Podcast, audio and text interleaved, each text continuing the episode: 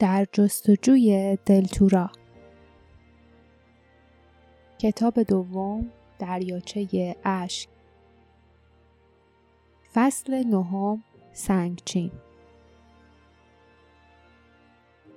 لیف که باردا به شانهش تکیه داده بود تا جایی که می توانست به سرعت دنبال جاسمین رفت. وقتی سرانجام به جاسمین رسیدند او کنار صخره‌ای بر کناره باطلاق شنی ایستاده بود.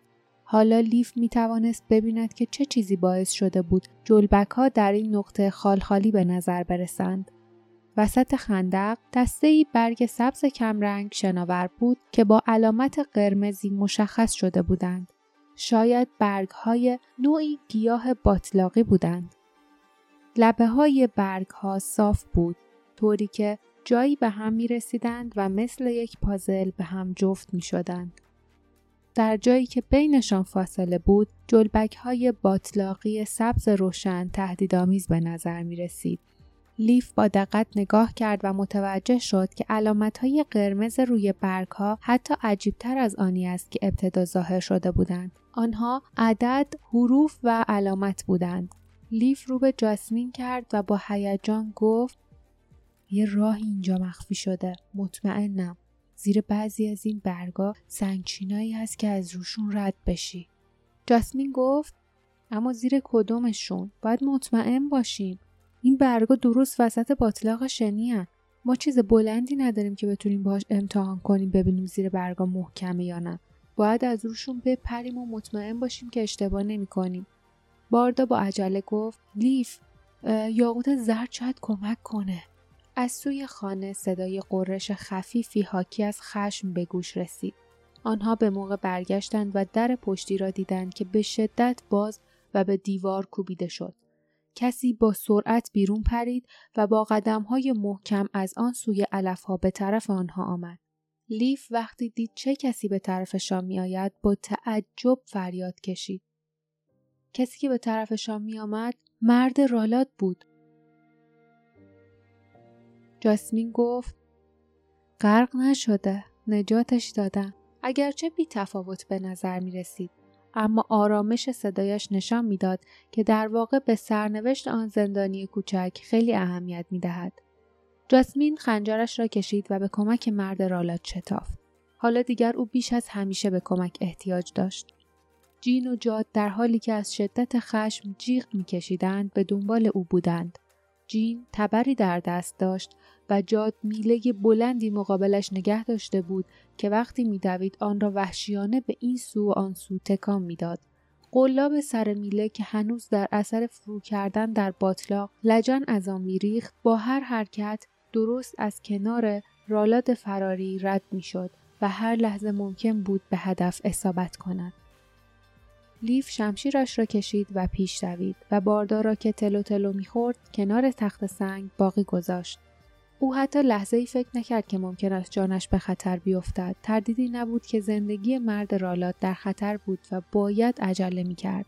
حملات برقاسای جاسمین ابدا از سرعت جینوجاد نکاست. نوک خنجر جاسمین به پوست چرمانند آنها می‌خورد و برمیگشت و آنها حتی نگاهی هم به او نمیانداختند. جین و جاد با خشم خورناس میکشیدند و معلوم بود که بیشتر تمایل به کشتن مرد رالات دارند تا درگیری با دیگری. ظاهرا دیدن چهره مرد رالات آنها را حسابی عصبانی کرد. انگار از قبل او را می شناختند. حالا که آن مرد کوچک نزدیکتر شده بود او که از ترس نفس نفس می‌زد ناامیدانه به طرف لیف دست تکان داد و به طرف برگهای روی باطلاق شنی کنار تخت سنگ بزرگ و بعد به پاهای خودش اشاره کرد. لیف متوجه شد که آنها به اشتباه فکر کرده بودند که او در باطلاق شنی افتاده است. گلولای فقط تا زانوانش را پوشانده و قسمت بالای بدنش تمیز و خشک بود. او یک جوری از خندق رد شده بود. شاید در همین نقطه. لی فکر کرد اون اینجا رو می‌شناسه. قبلا اینجا بوده. دو تصویر واضح به ذهنش دوید. قلاده وحشیانه دور گردن مرد رالات و رختخواب کاهی کثیف و تناب ساییده شده در آشپزخانه این حیوله ها. و ناگهان به این نتیجه رسید که مرد رالات قبلا روی آن کاهها میخوابیده است و قلاده‌ای که به گردن دارد نیز قبلا به آن تناب بسته شده بود. تا مدتی قبل او زندانی جین و جاد بوده است. به خاطر کوچکی جسش ارزش خوردن نداشته و به همین دلیل او را برده کرده بودند. اما به ترتیبی فرار کرده و بعد به دست نگهبانان خاکستری افتاده بود. لیف جاسمین و باردا او را هنگامی که خواب بود میان بوته های آلو تنها رها کرده بودند. احتمالا وقتی بیدار شده و خود را تنها یافته بود حد زده بود که چه اتفاقی افتاده است. یا شاید هم در اثر داد و فریاد از خواب بیدار شد و از میان بوته ها دستگیری آنها را دیده بود. او زنگ را به صدا درآورده و سنگ بزرگی در بطلاق شنی انداخته بود تا جین و جاد را از خانه بیرون بکشد و بعد به سوی دیگر خانه رفته و از خندق رد شده بود. با آنکه می توانست فرار کند و در امان باشد به این محل وحشتناک بازگشته بود اما چرا هیچ دلیلی وجود نداشت جز اینکه او می‌خواست دوستانش را که به کمکش آمده بودند نجات دهد. حالا لیف فقط چند قدم با مرد فراری فاصله داشت. او کناری پرید و به جاسمین علامت داد که او نیز همین کار را بکند. ذهنش سخت مشغول بود.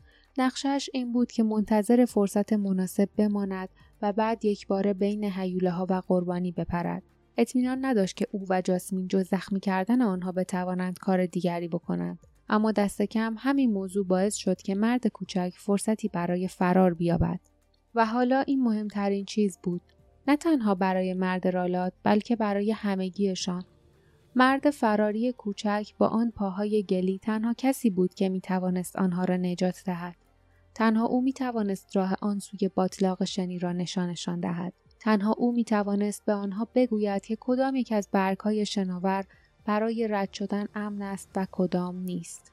لیف دوباره به یاد برگهایی افتاد که قبلا دیده بود.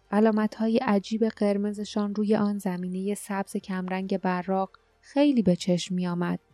بعد ناگهان نفسش بند آمد و فریاد زد اما اون قبلا به ما گفته مرد رالات وحشت زده به مقابلش خیره شد و سکندری خورد. قلاب خمیده بزرگ دور کمرش حلقه شده مدتی او را متوقف کرد و نفسش را گرفت. جاد از خوشحالی جیغ زد و او را به طرف خود کشید. اما در همین لحظه شمشیر لیف روی تیرک فرود آمد و آن را به دو نیم کرد. جاد در اثر ضربه وارد شده تعادلش را از دست داد. به عقب پرد شد و روی جین افتاد. آنها همچون تکه گوشت قلمبه در هم گره خوردند. جاسمین به طرف آنها پرید و خنجرش را کشید. لیف که مرد رالاد را از زمین بلند می کرد و او را روی شانهش می گذاشت فریاد زد جاسمین ولشون کن بیا او می‌دانست حالا که راز سنگچین ها را پیدا کرده است سرعت عمل زودتر نجاتشان می‌دهد تا ماندن و جنگیدن جین و جاد دست و پا چلفتی اما بسیار قوی بودند. اگر لیف یا جاسمین زخمی می شدند مصیبتی بود. مرد رالات ناتوان بود و همینطور باردا. اگر قرار بود زنده بمانند به کمک احتیاج داشتند. او به طرف تخت سنگی دوید که باردا کنار آن بیصبرانه منتظرش بود. جاسمین نیز پس از لحظه تردید فریاد زنان دنبال او دوید. لیف به او توجهی نکرد تا اینکه کنار باردا رسیدند. بعد نفس زنان به طرف جاسمین برگشت. جاسمین با خشم فریاد زد. تو دیوونه شدی لیف؟ حالا تو تله افتادیم. باطلاق شنی هم پشت سرمونه. اینجا بدترین جایی ممکن برای اینه که وایسیم و بجنگیم. لیف مرد رالات را روی شانش بالاتر کشید و نفس زنان گفت قرار نیست بمونیم و بجنگیم. باید بریم اون طرف. باردا پرسید اما باید به کدوم برگ اطمینان کنیم؟ کدوم یکی علامت راهه؟ لیف گفت هیچ کدوم. فضای بین برگا راه اصلیه. او از بالای سر جاسمین به عقب خیره شد و قلبش به تپش افتاد. چون جین و جاد از جا بلند شده بودند. لیف گفت جاسمین اول تو برو. بعد می‌تونی به باردا کمک کنی. من با مرد رالات پشت سر میام. عجله کن. هر لحظه ممکنه که به ما برسن. اما باردا و جاسمین فقط به او زل زدن جاسمین فریاد زد. جاهای خالی بین برگا باطلاق شنیه. خودت می‌تونی ببینی. اگه پامونو روشون بذاریم فرو میریم و میمیریم. لیف که به شدت نفس نفس می‌زد گفت نه نمیمیری.